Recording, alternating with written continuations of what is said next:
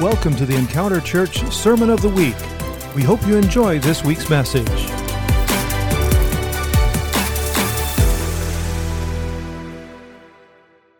Now let's give the uh, honor to the Lord Jesus. Yeah, let's really. I find myself in the fear of the Lord. We need to exalt Him, and just as we've been singing, uh, He's all we need. That's really it. We have to uh, we have to look to Him. So, Father, this morning we are thankful for Your grace. We are thankful for Your precious blood, Jesus. And we have thank you, Holy Spirit, that you're here with us. Father, we thank you for this congregation. We thank you for this house of faith. We thank you for the pastors. We thank you for the relationships that you've given to us, heart of love. Lord, we give you the praise. We give you the thanks. We give you the honor. Amen. Amen. Amen. You may be seated, please. Yeah. Um, with an introduction like that, I thank you, Pastor Steve, thank you for honoring us. Uh, it always puts me a little in the fear of the Lord because uh, I don't want you to look at us. Yeah. You know, uh, all we've tried to do is be obedient.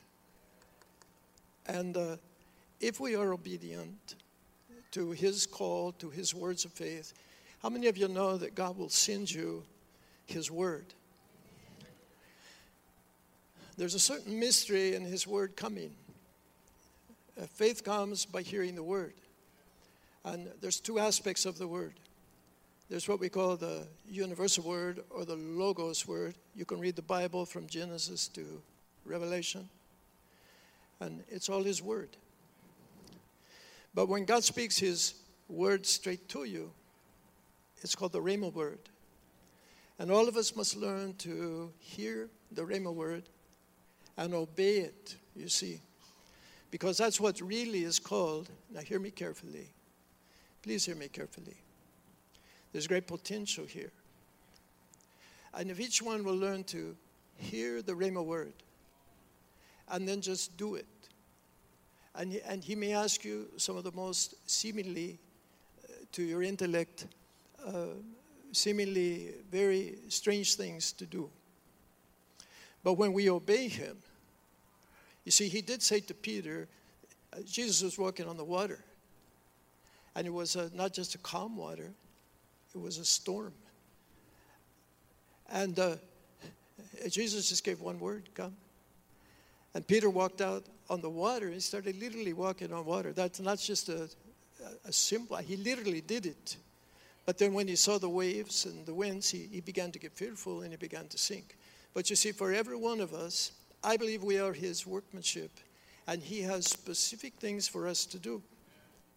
Now, for us, he just called us to go to southern Mexico. It's no different than any of you. If he calls you to go down the street, it's the same reward as going to the south end of Mexico. It's all the same. It's just a matter of obedience. And there's tremendous potential here. If each one will learn simply to hear the word of faith and to obey it, then great things will happen. Because you see, uh, we don't serve an idol, we serve a living God. he hears, He speaks, He knows us, and He loves us. Yeah. This morning, uh, someone came and asked me, What's the greatest miracle that you've seen? And, and my mind kind of went back uh, some years. Uh, we, we had a, where we are in South Mexico, there are tribal people we have 16 tribes of people. I'm going to say it again because it's hard to get it. You have a lot of tribes here too. yeah, yeah, yeah, yeah. we have Chatinos, Mixtecos, Amuzgos, Zapotecas, Mixtecos. It goes on and on. 16 tribes that speak 155 dialects, language groups. And you know, God's plan is to have a people from every one of them. You see, every kindred, every tribe, every tongue. And so, uh, some, uh, someone asked me this morning, just a while ago, what was the greatest miracle? Well, the very first man of the Chatino tribe, Chatino Indians, who came to Jesus, uh, he was shot five times and killed when we began to build a church building because there was resistance. And he died, obviously, three bullets right here in the chest, one in the stomach, one in the leg. Now, please, I'm not glorying that we brought him back from the dead. Please don't take that. Uh, 12 hours later, he came back. That shook up a lot of people. A lot of people got saved. but you know, so I was thinking of that miracle. But really, more recently, just one year ago, just a, just a little over a year ago, uh, my bride of 40 years, yeah, yeah, yeah. I mean, I saw the, I saw the reports. She had stage four cancer. She had a walnut-sized cancer in her left breast, and it had spread through her lungs, metastasized, and the, the CAT scan said innumerable spots, innumerable. And I made a really big mistake. I went online and I checked out stage four cancer. I should never have done that. Don't ever do that. they said maybe she will live three years, something like that. I shut off, shut off that uh, equipment. Well, here she is.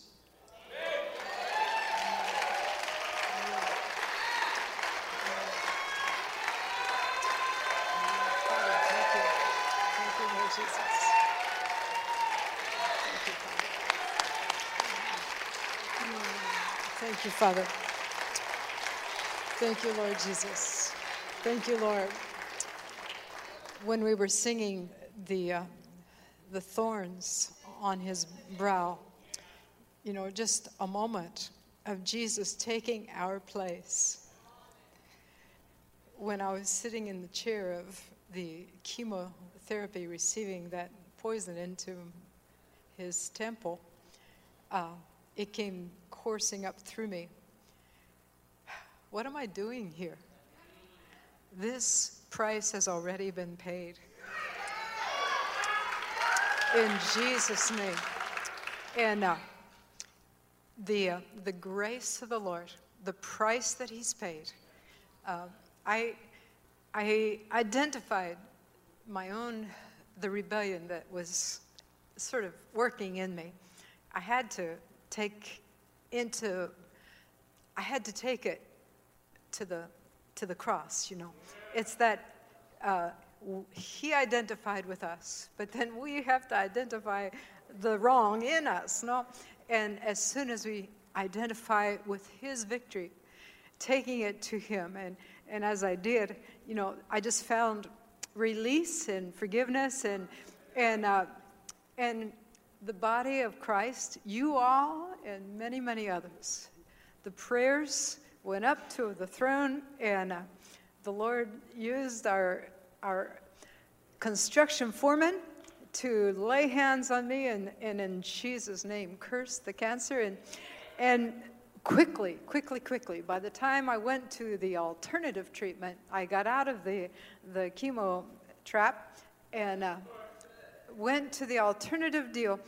By the time I got there, it, um, first of all, the, the, the doctor, the oncologist, couldn't find, after one treatment, couldn't find the ball anymore.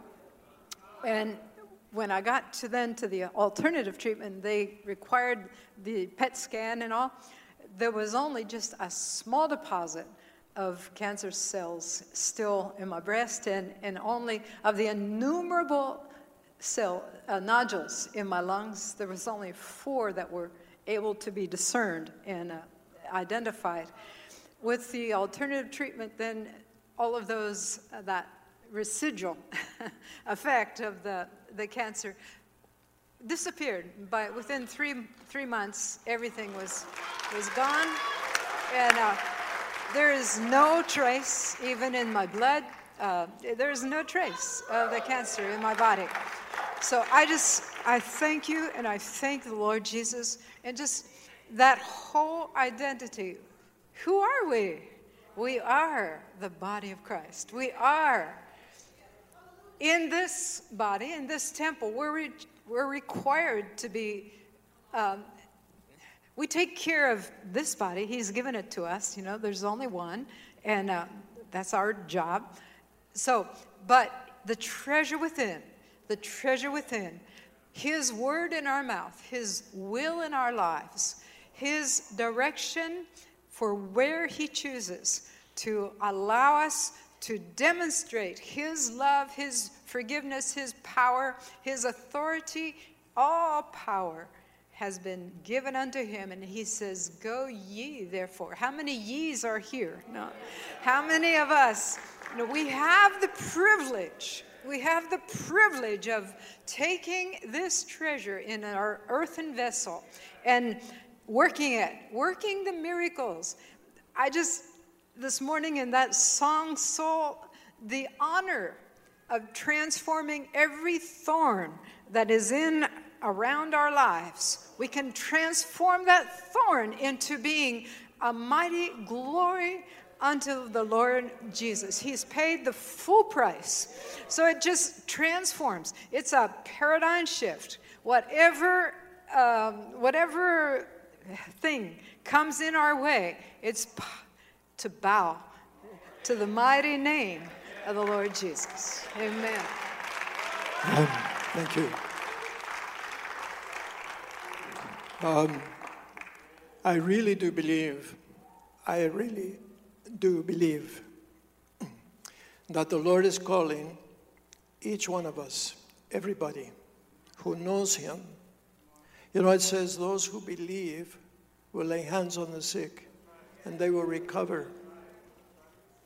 And, you know, I don't know where you're thinking. I believe we're coming to the end of the age. I believe Isaiah chapter 60 says, Great darkness is covering the earth. There's always been sin, there's always been darkness, but there's something going on now that's it's another level. And so, with another level out there, there has to be increase in here. That's right. That's right. And, uh, you know, uh, three years ago, I had a divine encounter. You're going to change the name of your church to Encounter, I understand. That's a good one.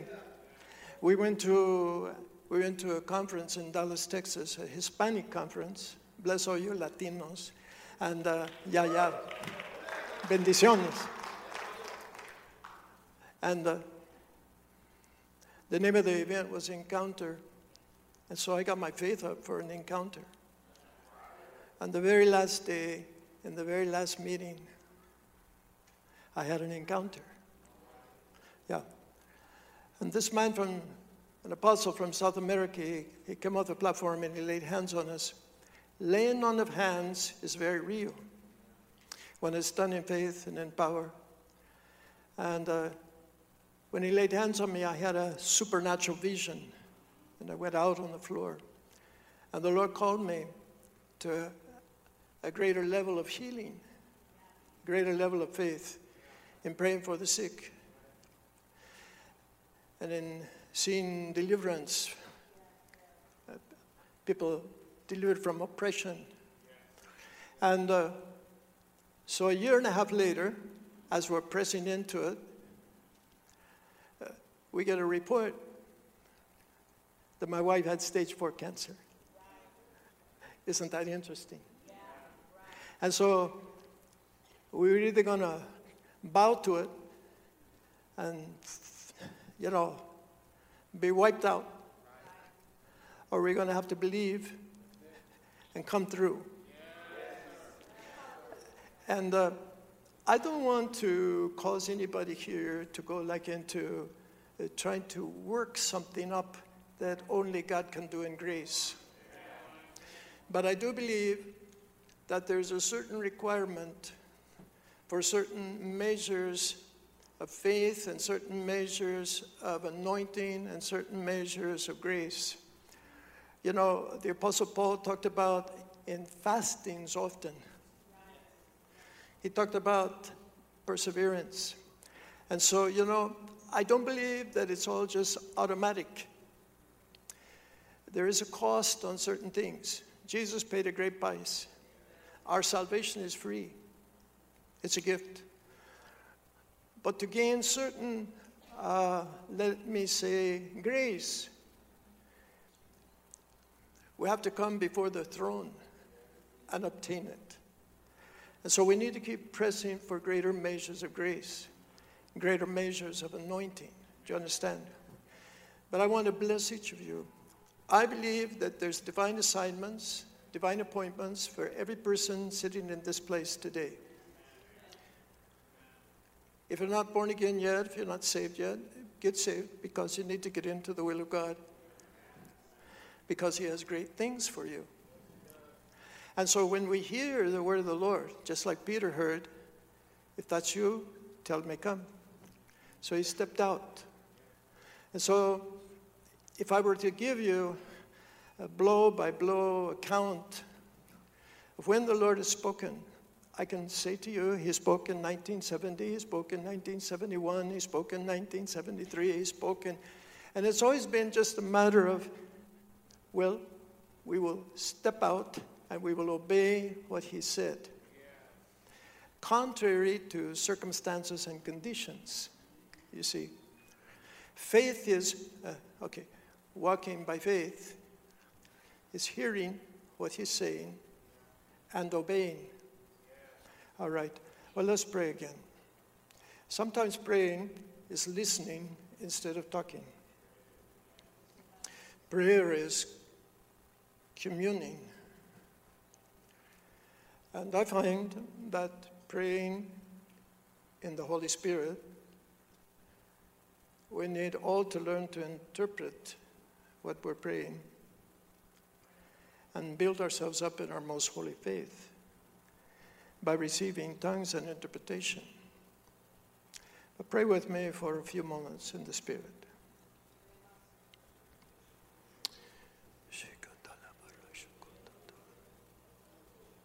He is here. The Holy Spirit with us is Jesus with us. Jesus, you are here. Thank you.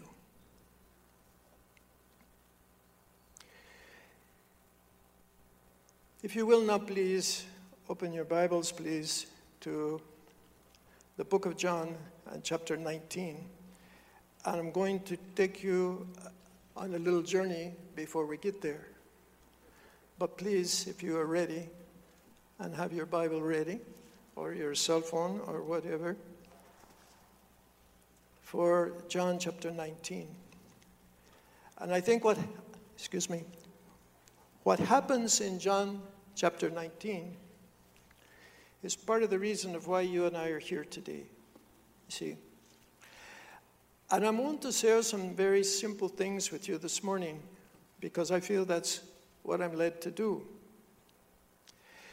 Because uh, when we read Matthew chapter 24, and Jesus in Matthew 24 and 25 talks about the signs of the end. Repeatedly, he says to not be deceived. There's coming great deception upon the earth. And so we have to be people that so understand the simplicity of the work of the cross, the simplicity,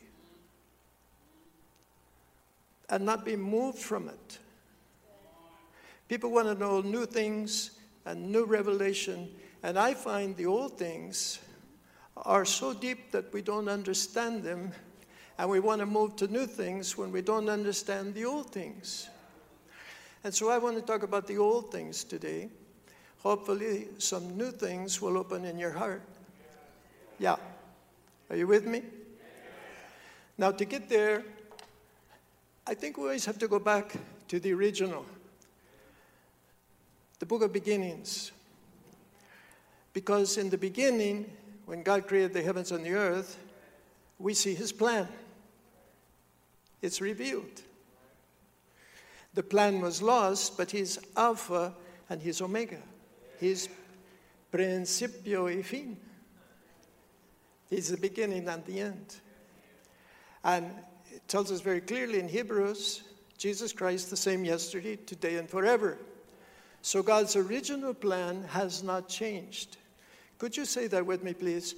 God's original plan has not changed. So he made him, he did all the creation.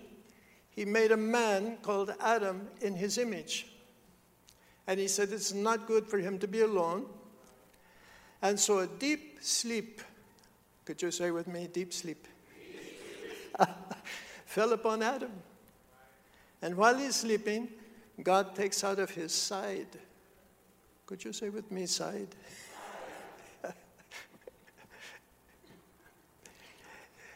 I don't know Spanish totally well right now after 30 years of being in Mexico, but once I was preaching a wedding. And I was preaching about how God took a castillo, that means a columna, uh, that means a pillar. Uh, uh, a, it, it's, a, it's, it's like a, uh, a pillar of a building. God took the columna, the castillo, out of, out of Adam instead of his costillo, costillo's rib. Everybody was laughing. and uh, they used to tell me, We like when you preach because it's very amusing. Keeps our attention. You know, no, yeah, yeah. So Adam was in a deep sleep, and God took it literally says a rib out of his, read it again, chapter 1, chapter 2 of Genesis, book of beginnings. God took a rib out of his side and he made the woman. yeah. And then he said, Now this is what I want. You find it in verse, in verse 26 and 27 of chapter 1, 28. He says, Now this is what I want of you. Be fruitful, multiply, fill the earth, subdue it. You have dominion over the fish of the sea, the birds of the air, you know, it's all yours. I've given it to you. Now, there was one other thing. Hang on here. Attention. And God was walking with him. In his presence is fullness of joy, but also the communion. It says God walked with him, with Adam and Eve in the coolness of the day. You see? And then his presence is the revelation of his will. So we all know what happened. The serpent fell, uh, excuse me, the rebellious angel fell and came as a serpent, probably a winged serpent, in the tree and talked to Eve, and she did what she shouldn't have done, and Adam did what he shouldn't have done.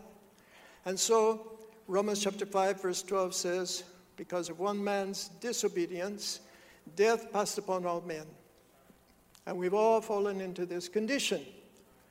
But don't forget, in the beginning, a man and a woman, a couple, were to reign over the face of the earth and multiply and fulfill and subdue it.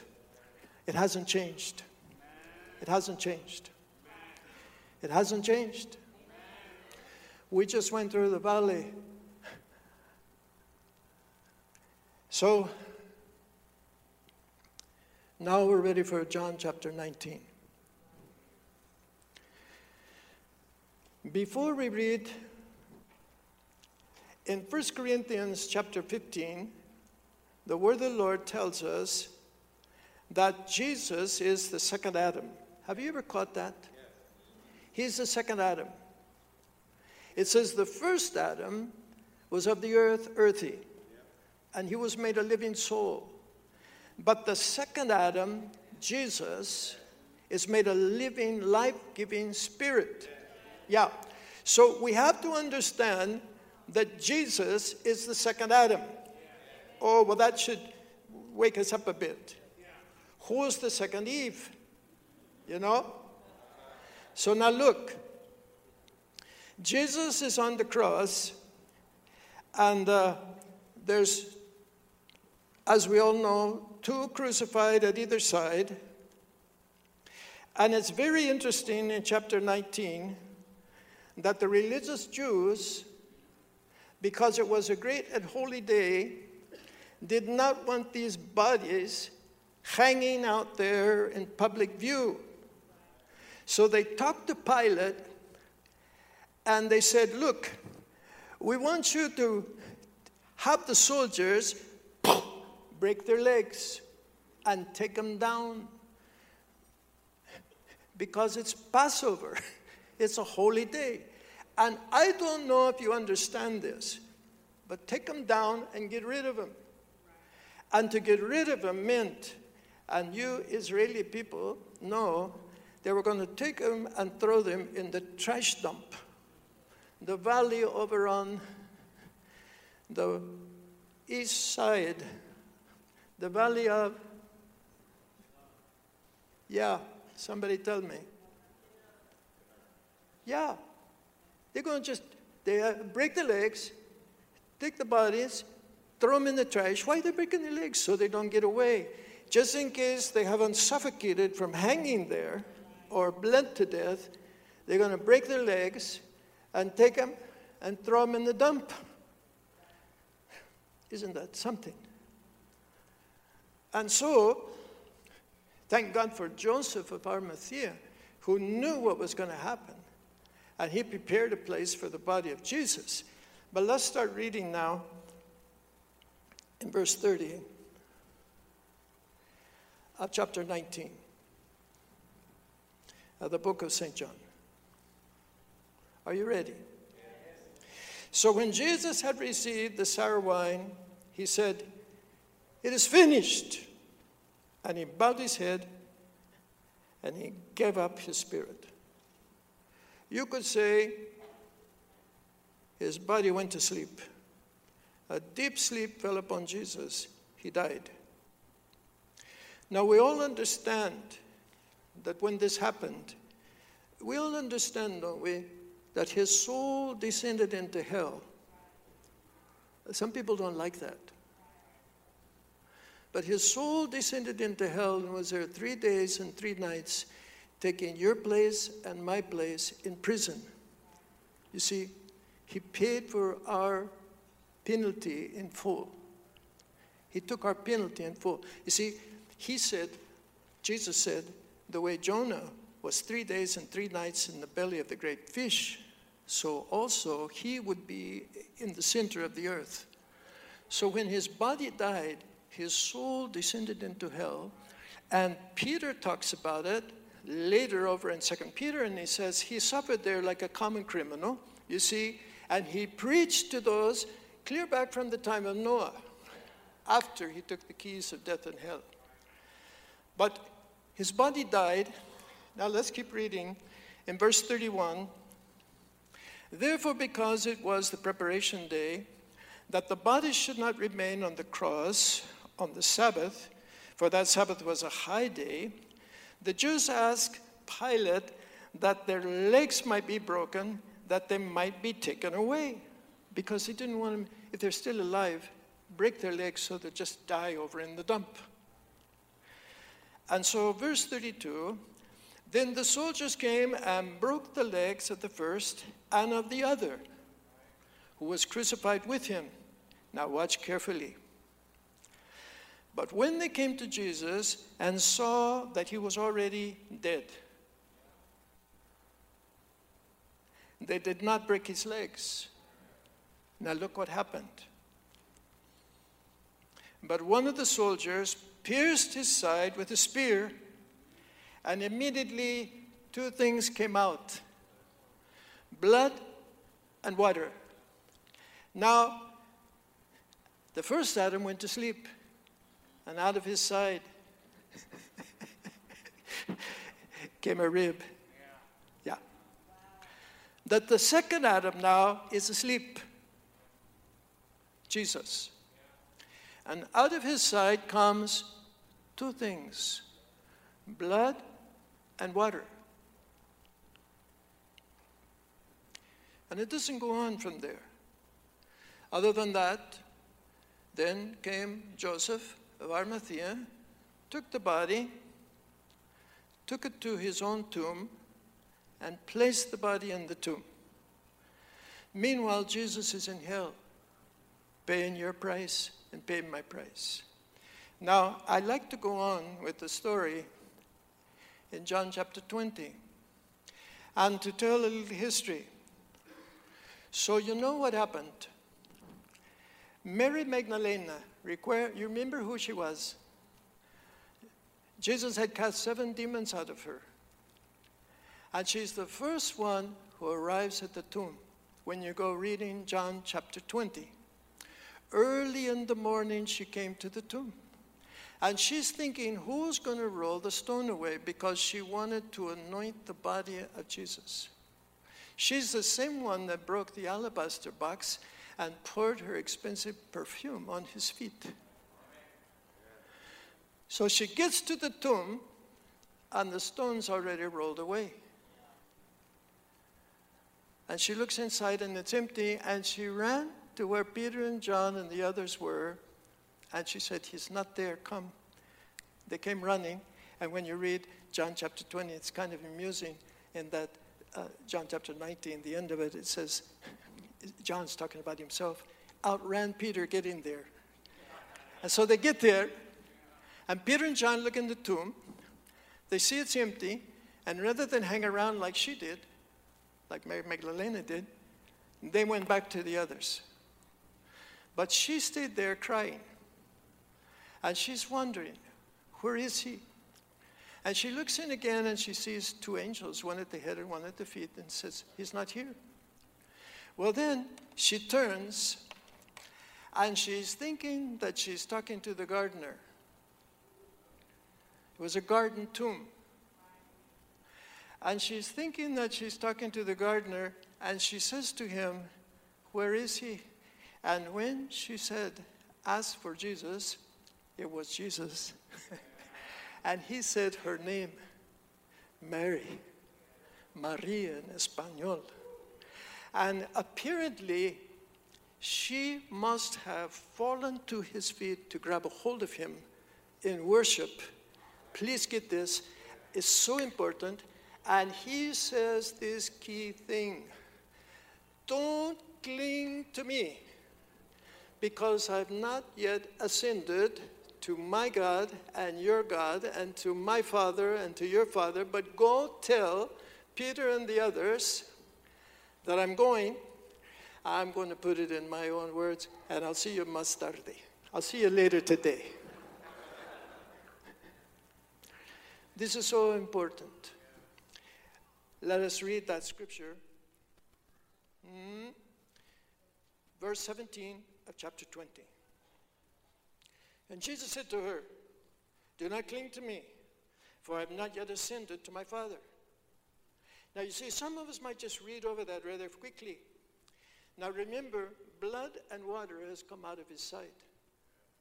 And he's saying now, don't hold on. I have to ascend to the Father. I remember when I was about two years old in the Lord, I was in southern Mexico all alone. And I was standing in front of a cathedral in the state of Guerrero, in the town of Iguala. And you know, in front of the cathedrals, Catholic cathedrals, they always have all these religious pictures and this and that. But I kept staring at this one. Uh, in Spanish, it's a cuadra, a, a, painting, you know. It was Jesus on the cross, and at each, at his left, right hand, left hand, right foot, left foot, there was an angel collecting the blood in a golden uh, cup. And I just kept thinking about that. Now, when blood and water came out of his side, I don't know how it was kept. I don't know how the blood was kept. But I want you to stay with me now. And if you'll study the Old Testament, which is written for understanding and learning, and all of it has illustrations upon us upon the ends of the earth have come, you find that when Moses made the tabernacle of God, Moses' tabernacle, where Moses came, where God came to dwell, stay with me now, there was an outer court, a holy place, and a holy of holies. And the high priest went in only one time a year beyond the veil and poured blood over the propiciatorio in Spanish, over the mercy seat which was above the broken law. Now, you see, this Resurrection Sunday, after Jesus now, you understand, his, his, his, his soul was in hell, and it literally says, But the glory of God rose him from the dead in hell. And there he preached. And there he took the keys of death and hell from Satan. He stripped him of his power. That's true now. See? And then he ascended to some place called Abraham's bosom, and he began to wake up Samuel and all the Old Testament saints. Wake up! Hey! let's go! Vámonos! Hey! And it tells us in Matthew chapter 27, verse 51 52, there was a resurrection in Jerusalem, and the old time saints walked in the streets of Jerusalem. Oh, who are you, sir? Oh, I'm Moses, remember? Moses. Which Moses? they walked in the streets. But this Resurrection Sunday, please now, when Jesus ascended, he ascended not as the Lamb of God, though he will always be the Lamb of God, but he ascended with his own blood as the Lamb. But now he's our high priest. And he ascended into the Holy of Holies and poured his own blood in the Holy of Holies in heaven over the law that you and I had broken and that blood is there today, this very hour, and will always be. And when he poured his blood over the law, he obtained eternal redemption. Eternally, we are purchased, redemption, purchased by his blood. He paid the law. You see, the reason you were under condemnation is because you had broken the law, for all have sinned. We had all broken the law, and we were all under a sentence of death, because the only penalty for breaking the law of God is death. So we were all under a death penalty. When you were crying here, I said, Well, we're free. So he poured his blood over that broken law, and that blood is there today demonstrating before God, before even Satan, before all the angels, that the price has been paid. You know, it says Satan is accuser of the brethren who accuses day and night, day and night, day and night. So if you can get a scene of heaven, here's Jesus sitting at the right hand, here's the Father, the judge, the Holy Spirit's here on the earth with us, and Satan comes up before to accuse. Now, when you have, as a born again child of God, certain legal, when you have, when you have sinned, uh, First John chapter 1 tells us if we hijitos míos, my little children, I don't want you to sin. But if you sin, we have an advocate, we have a lawyer with the Father, Jesus Christ the righteous, and he is the propitiation. He is the go between. He is the payment. And so, when we confess our sins, he is faithful and just to forgive us of our sins because the blood never loses its power. The blood never loses its power.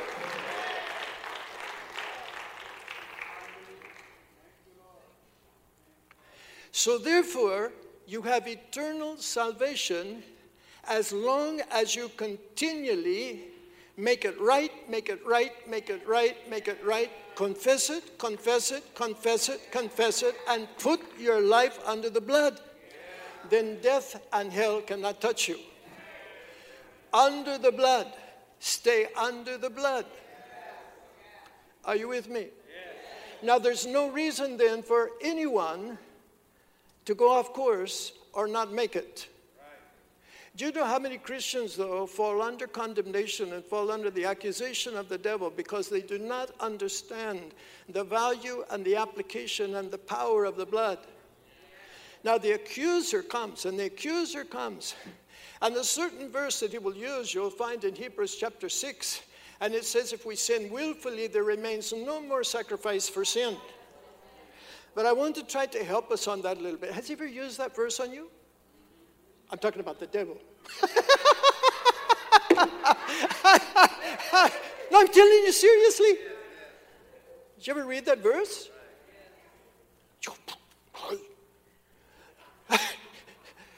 well, listen, if you go on, it's if you counted the blood as an unholy thing and that it wasn't good enough to forgive your sin, then you tread upon the blood. Now, not, that doesn't give us license to go say, well, I can go drink, smoke, and chew and, and, and go with girls that do. Remember that whole thing. It's, we're not willfully sinning. But we have to understand the blood will never lose its power. And when the blood is applied, we are totally justified and made righteous through faith in the blood. And so the blood is always there. You see, he made atonement. Now, there were two things, though, that came out of his sight. And I think we need really, I think it's very wise to memorize verses about the blood. I just want to give you Hebrews chapter 9 and verse number 14. I'm going to give you verse 12 first.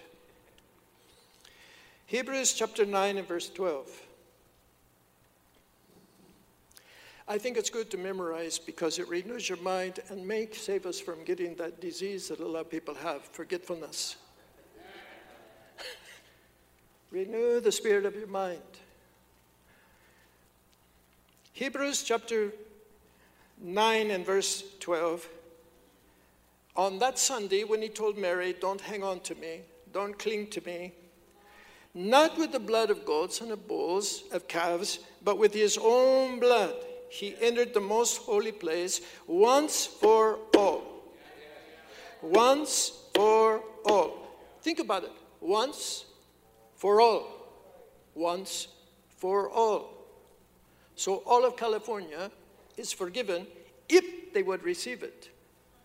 All of the United States is forgiven if they would receive it. Once for all. See? And it's also once for all for all. for all. Once for all. It's there. Once for all, having obtained eternal, forever redemption. A redemption that is forever. Redemption means we've been bought with the price. First Peter chapter 1, verse numbers uh, 18 and 19 says we were not purchased, redeemed with corruptible things such as silver and gold, but with the blood of Jesus. So we are property of Adonai. We are sheep of his pasture, purchased with the blood. Our life is not our own. Then look, there are two places where the blood's applied. The first place, on Resurrection Sunday, the blood was applied over the propiciatorio, over the mercy seat in heaven, and it covers the broken law. It paid the law. The law's satisfied. The second place, though, that it has to be applied, do you know that we are the temple of the Holy Spirit? And do you know that inside of you, even before you knew the Lord, you have a conscience? And if you would close your eyes just for a moment and probably think back, even though you're not, we don't want to look back. But you can probably remember the first time when you were three years old, four years old, five years old, the first sin you did. Really? Because your conscience got defiled. I can remember. See? You have the law of God inside of you. So the second place where the law, where the blood is applied, is to your conscience. For 26 years, I walked about, and the redemption had no effect upon me because the blood had not reached me. Romans chapter 3, verse 23, 24, 25 says we've all sinned, we're all, but it's through faith, through faith in that blood, through faith in the blood.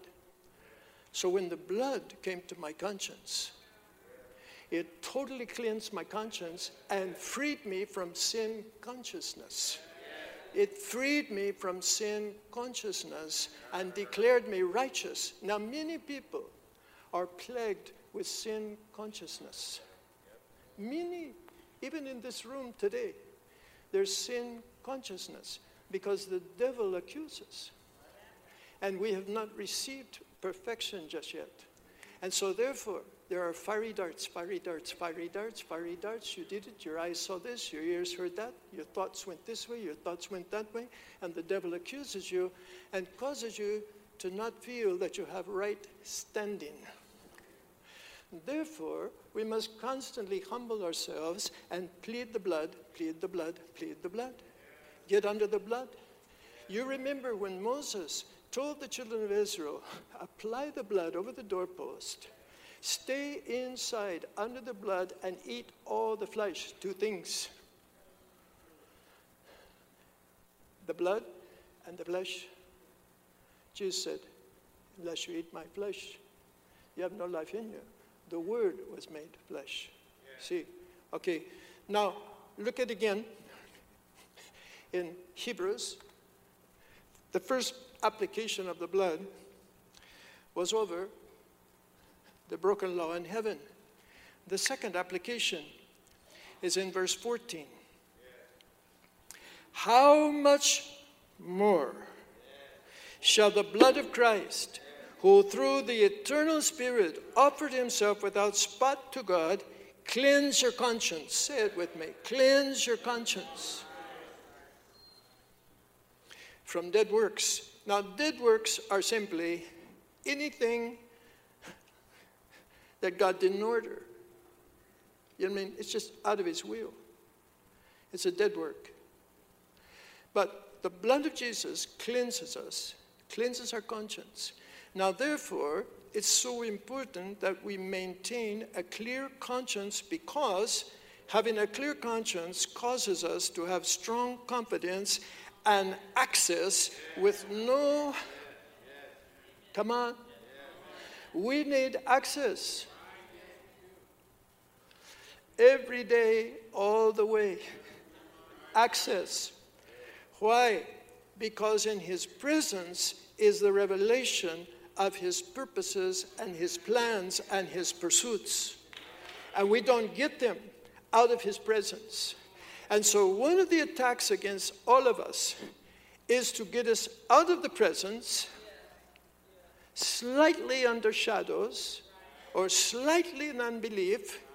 Therefore, we don't get healing. Therefore, we don't get financial. Therefore, we are short circuited.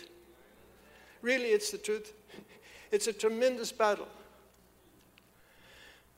So applying the blood, confessing, and then believing with all of our hearts. That's where you got to really get this word in, into our renew.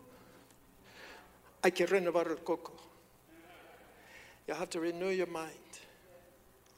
Now, remembering, two things flowed out of the side the blood and the water. Now, the water is taken in different ways. Even when you went under the waters of baptism, that was circumcision of your old person. It was a seal of righteousness, and you were left behind. There's the water of the word. John chapter 15, verse 3 says, Now you're clean through the word that I've spoken unto you. Not by any works of righteousness which we have done, says Titus 3:5, but according to the washing of regeneration and the renewing of the Holy Spirit. So you see, of the two things that flowed from his side, the blood and the washing of the water, when the blood hits your mud, he began to form the bride. You see, we are now the second Eve.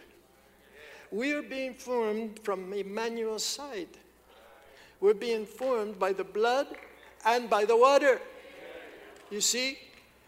And we're just in a temporary development process. I don't know how long it took for Eve to be fixed, but apparently, you know. But for us, we're in a process. You see? And we are now potentially the bride of Christ. And when I say potentially, it's because of this. Now, please hear me. You know there were 10 virgins in Matthew chapter 25. They were all virgins. It wasn't, there were 10 prostitutes. I mean, excuse me, there wasn't that there were five prostitutes and five virgins. It was 10 virgins. They're all of one category. There was just two different groups among the same category. There were wise virgins and there were foolish virgins. Now, the wise virgins, when the bridegroom came, would you say with me, bridegroom? The bridegroom is going to come. He's going to come for you and he's going to come for me. And he's going to come for all of us all together. He may take you first, he may take me first, but eventually he's coming, bringing you back to take us all. But it was the wise ones who entered. Do you know there were five foolish ones that stood on the outside knocking? We can't deny that part of the scripture. Now, I want to encourage you. We all need to be wise virgins. We can't take this thing lightly. You know what happens if you miss the first group? Have you thought about it? It's not that you lose your salvation, and I don't want the enemy to take advantage here. But we have to take the whole scripture.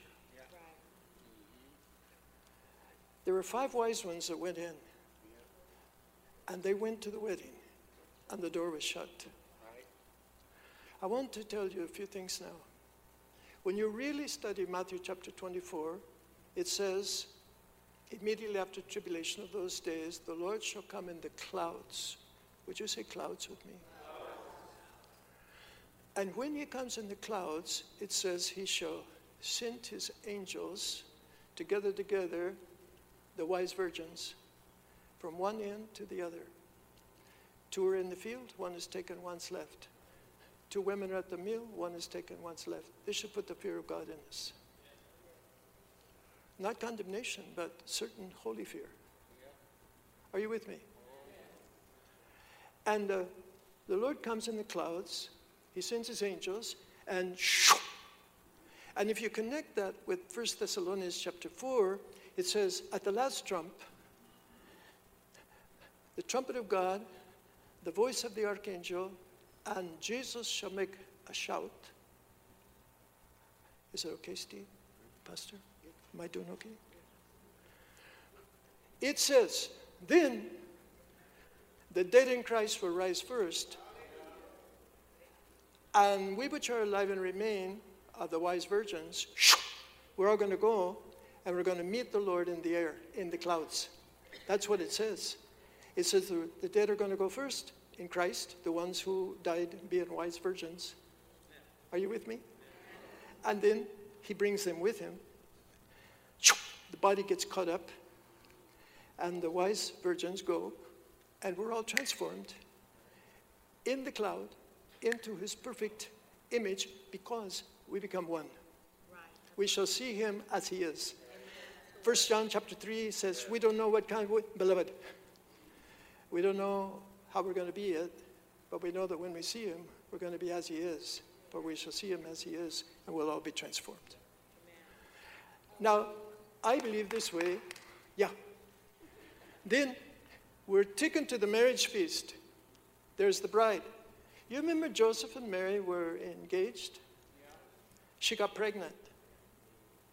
And the angel had to come and say, Joseph, no, no, no, no, no, don't stone her. It's okay. You know, but really, nobody get pregnant out of, out of wedlock here, if you know what I'm talking about. We got to stay virgins. So that's only Him. He's going to take us to the marriage feast. And before the judge, God Almighty. I believe we're going to be pronounced husband and wife. the judge is going to sign the papers. Finished. And then go on with the book. When you read Revelations chapter 19, let us be glad and rejoice, for the marriage of the Lamb has come. Blessed and holy are those who are called to the marriage feast of the Lamb. And then you keep reading the chapter and says, Then I saw the heavens open. And I saw a white horse descending. And, it, and behind him was a bunch of white horses. And those who were on the white horses. And why are they coming? They're coming to throw the false prophet into the lake of fire. They're coming to throw the Antichrist into the lake of fire. And the angel Gabriel, Michael is coming to take Satan and put him in a prison for a thousand years. And you know what it says in Revelation chapter 20, verse 7? It says, Blessed and holy are those who are in the first resurrection, for they shall rule and reign over the earth with Christ for a thousand years.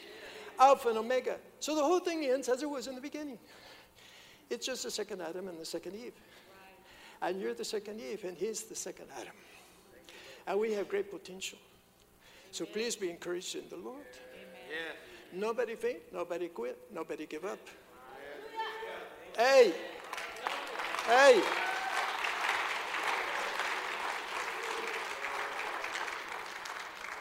He said, okay. Two things the blood and the water. So we have to keep washing in the water. The blood justifies, the water sanctifies.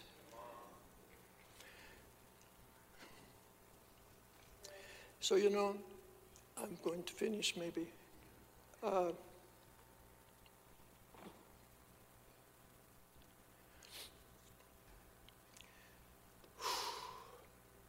Ephesians chapter 2 and verse 10 says that we all who have been born of his Spirit and have been saved by grace through faith.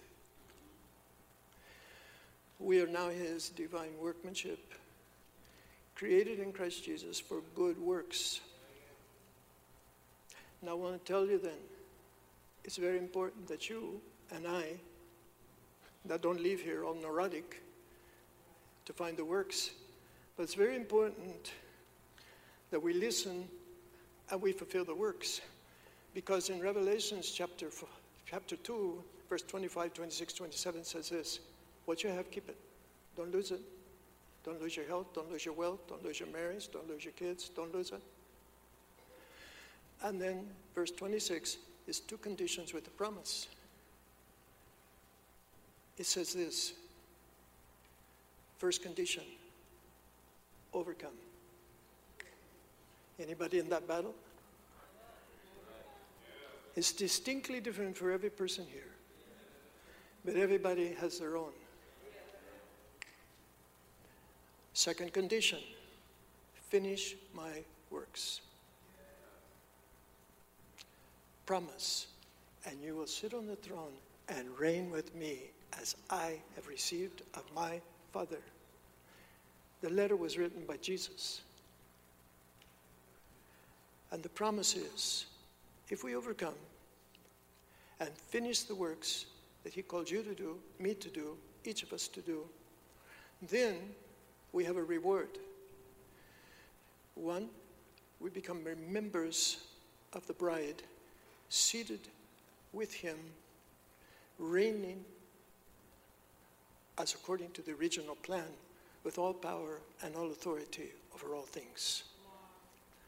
Now, I believe, I really do, Pastor Steve and Portia, I really believe that God has given you great opportunity here. It's very amazing. He's opened a great door for you. And then for all of you who have been joined to them, you get a corporate reward. You see, there was Moses, but then there were the children of Israel.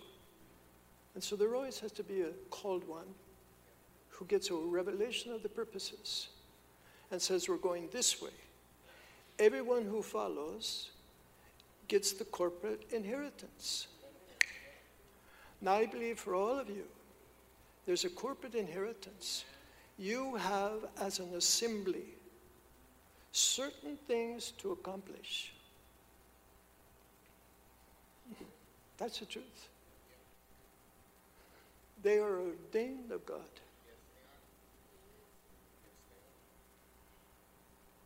There are certain people that are still out there that are ordained to be here. It's truth. And everyone that you go to get is your recompense, it's your reward.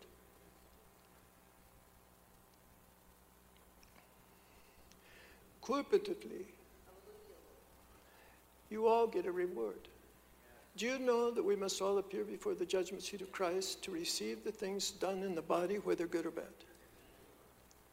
It's, a, it's, the, it's called the Tribunal de Cristo. It's the judgment seat of Christ, but in this case, it's not judgment to condemnation, it is rewards. Just like in every wedding, there are the gifts. I believe after the wedding, he's going to say, Take charge of five cities, take charge of 10 cities, take charge of the state of California. He's coming, he's going to rule over all the earth. Oh, it's real. It's as real as we are sitting here. Now, for us, we were called to go south to bring out a people for his name from among the tribes. You see, because nobody, because that's what God called us to do. But you're here.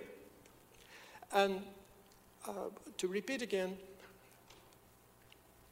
the only way that I can understand anything about whatever has happened with us is simply because maybe I only had a phrase of a scripture. In 1971, I received a verse and it said, Along the seacoast. I was sitting on a park bench in Mexico City. So we got up and we walked to the seacoast. We're still there, it's 50 years later. And I think, what if I would have just said, Well, that's a nice verse? and, oh, thank you, Jesus. But he spoke to me. So the only reason I'm saying that is not to glory, just to say, please, if we will all hear that rhema and all do what he says, and sometimes it is so foreign. In 1988, you're going to see a little video that we're going to show you, I think, and he told me, swim to the rock. It was an island, three quarters of a mile out from the ocean, in the ocean. I'm from Kansas. There's not even water there. Did you see the yellow brick road? There's no, there's no water over there.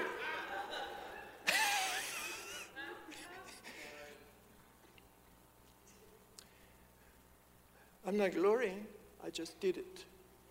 I swam out there. Three quarters of a mile, you're going to see it in the video. And when I got there,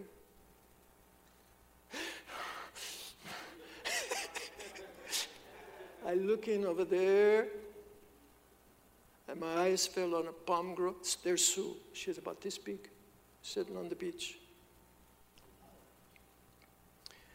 And then I saw this palm grove, and there was a flash of light. And the Lord audibly spoke and said, That's your property, your mission space. I said, What? I wasn't looking for property. And sometimes I think, what would happen if we wouldn't have done that? Will we ever have seen it? We'd still be looking for property. Maybe. I never understand plan B, C, D. You know?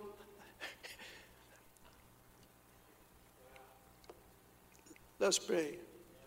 Here's what I want to pray. What, what are we going to pray? We're just going to pray, or what should we pray?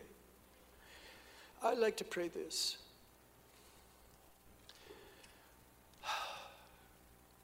If you look over in the book of Isaiah, there's a really good scripture. And it says, Morning by morning, he opens my ears.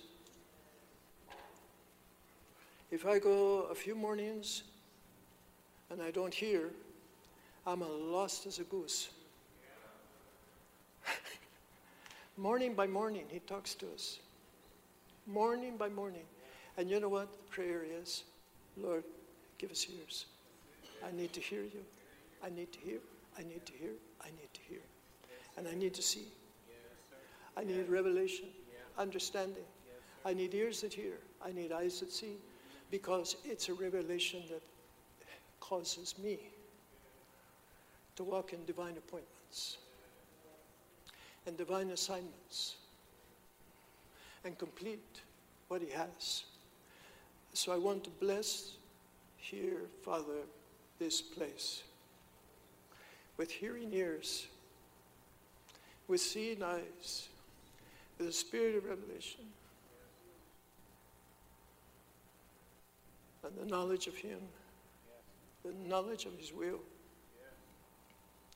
You have to particularly pray for your pastors. It's so important that your pastors are hearing. Because there are many, many voices. And as they hear, so shall you be. Because as they hear, they will lead. That's it. So, Father, we pray sincerely. I don't know of any greater blessing than being able to hear and see and be led of the Holy Spirit on the earth today. What greater blessing? It's better than money, it's better than houses, it's better than anything because it will lead us into eternal destiny and eternal rewards. Thank you for listening to the Encounter Church Sermon of the Week. If you would like to learn more about us, please visit encounterjesus.us or search for Encounter Church San Leandro in your App Store.